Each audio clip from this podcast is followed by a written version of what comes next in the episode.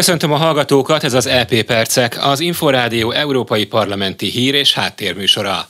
A mikrofonnál a szerkesztő Német Zoltán.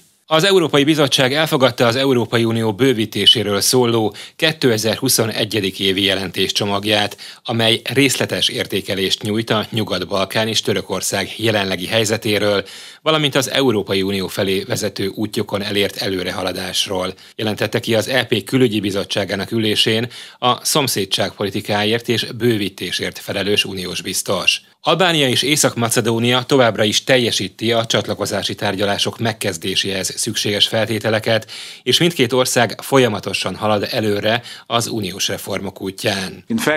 Várhelyi Oliver szerint negatív hatással van az Európai Unió hitelességére, hogy késlekedik a két állammal folytatott csatlakozási tárgyalások hivatalos megkezdése. A bizottsági helyzetjelentés szerint az uniós tagjelölt országok közül Montenegrónak tovább kell fokoznia erőfeszítéseit a véleménynyilvánítás és a média szabadságának megteremtése felé.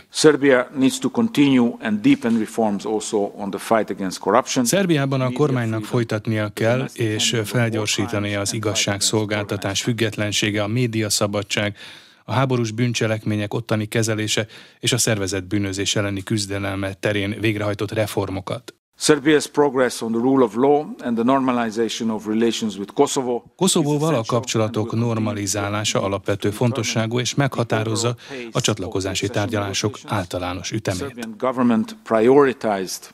EU-related reforms. Várhely Oliver szólt arról is, hogy a bizottság értékelése alapján Törökország csatlakozási folyamata a demokrácia súlyos hiányosságai miatt megrekedt.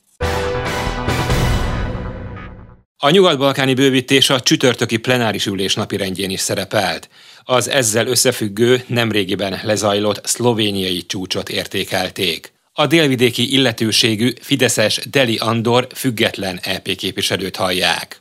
Természetesen vannak reformfolyamatok, amiken dolgoznak, sok még a tennivaló, ezt senki sem vitatja.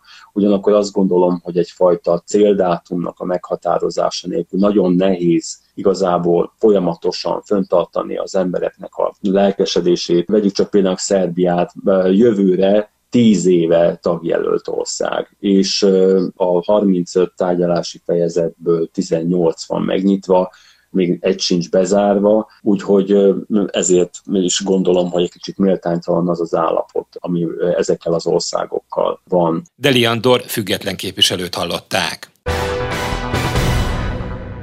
Az Európai Parlament beperli a bizottságot az Európai Bíróságon a jogállamisági mechanizmus ellenindítása miatt. David Sassoli, az Európai Parlament elnöke megkapta már a felhatalmazást a Parlament jogi bizottságától, hogy beperelje az Európai Bizottságot azért, mert az nem cselekszik. Ezzel a felhatalmazással él most az elnök. A jogállamisági mechanizmust tavaly évvégén fogadta el az Európai Parlament, és január 1-én hatályba lépett. Ez a jogszabály az Európai Parlament szándékai szerint arra lehet egy hatásos eszköz, hogy az Európai Unió erőteljesebben tudjon fellépni az uniós pénzekkel visszaélő, illetve az igazságos jogállamot módszeresen romboló kormányokkal szemben.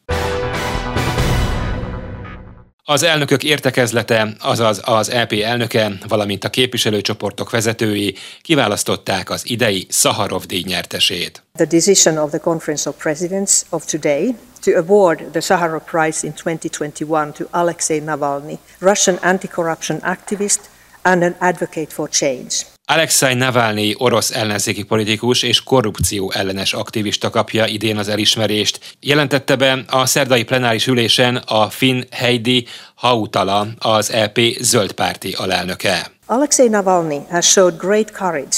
Alexei Navalnyi nagy bátorságról tesz tanúbizonyságot, amikor megpróbálja visszaadni az oroszoknak a szabad választás jogát. Már sok éve harcol hazájában az emberi jogokért és az alapvető szabadságjogokért ezért a szabadságával és majdnem az életével fizetett. Az Európai Parlament nevében kérem az azonnali és feltétel nélküli szabadon bocsátását. A Szaharov díjat 1988 óta minden évben olyas valakinek ítélik oda, aki jelentős erőfeszítéseket tesz, nagy áldozatokat vállal az emberi jogokért, a gondolatszabadságért és a demokráciáért folytatott küzdelemben. A Nobel békedíjas Andrei Szaharov orosz fizikus nevét viselő díjra a parlamenti frakciók vagy legalább 40 képviselő ajánlhat jelöltet. A díj mellé 50 ezer euró, azaz mintegy 18 millió forint jutalom jár. Ez volt az LP Percek, műsorunk meghallgatható és letölthető a szolgáltatók podcast csatornáin, valamint az infostart.hu internetes portál podcastok felületéről.